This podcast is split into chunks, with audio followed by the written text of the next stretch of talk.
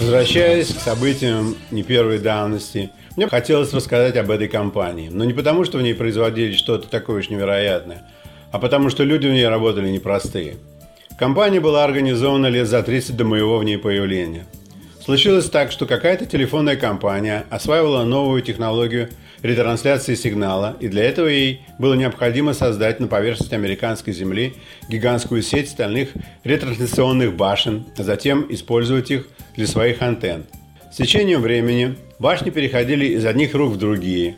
Их ремонтировали, усиляли, надстраивали и устанавливали на них антенны новых технологий, так как параметры сигналов значительно менялись.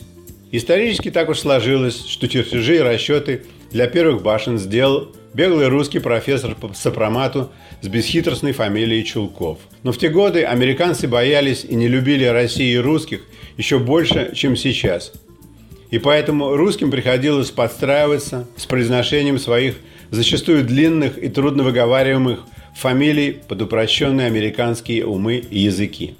Не знаю уж, что сложилось сложного в фамилии Чулков, но переделали ее в звучащую как Чалкофф с ударением на первом слоге. Разумеется, беглый профессор не нашел денег, чтобы стать хозяином компании, а стал только ее компаньоном благодаря своим инженерным расчетам.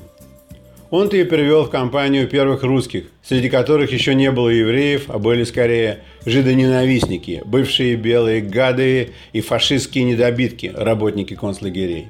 Формальное образование из них мало кто имел, но были они смекалистыми и учились делу довольно быстро. Когда я начал работать в компании, в ней все еще было несколько престарелых белышей и крестоносцев. Так я называл белогвардейцев и лагерную прислугу. Один из белышей, узнав, что я из Питера и увидев мой интерес к нему, проявлял ко мне взаимную приязнь. Он показывал мне приемы работы, как принято в компании. По годам я мог бы быть ему внуком.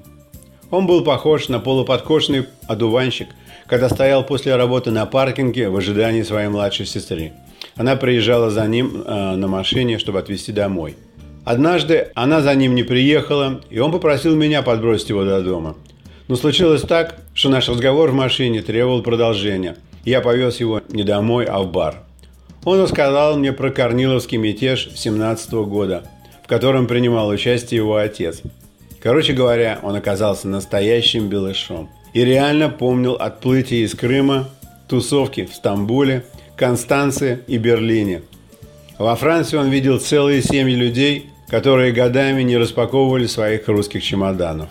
Там в баре я подумал, что я такой счастливчик, что устроился на такую славную работу.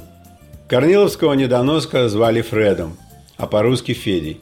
Однажды позже я услышал, как сестра зовет его Феденька. И тоже стал звать его так. Мои русские сотрудники одного со мной времени прибытия в штат тоже стали в насмешку звать его Феденька. Однажды возникла забавная ситуация. Русскоговорящие дизайнеры обсуждали с англоговорящими, кто и что будет делать по какой-то определенной работе. И кто-то сказал, что этот чертеж сделает Феденька. Американцев от этого подкосило. Они не знали, что такое Феденька и как оно может сделать чертежи. Феденька рассказывал мне, что с беглым профессором он познакомился еще в конце 40-х годов в Европе, в каких-то авиационных мастерских. И только годы спустя профессор выписал его и еще пару людей из Германии в Штаты для работы. Пары других были бывшие лагерные полицаи, родным братьям которых после войны удалось укрыться в американской зоне Берлина. Феденька говорил, что они профессора золотом уговорили. У братьев якобы были самодельные слитки золота, выплавленные из еврейских зубных коронок и мостов. Сам он полицаев не любил, но вынужден был учить их ремеслу технического черчения с самых азов.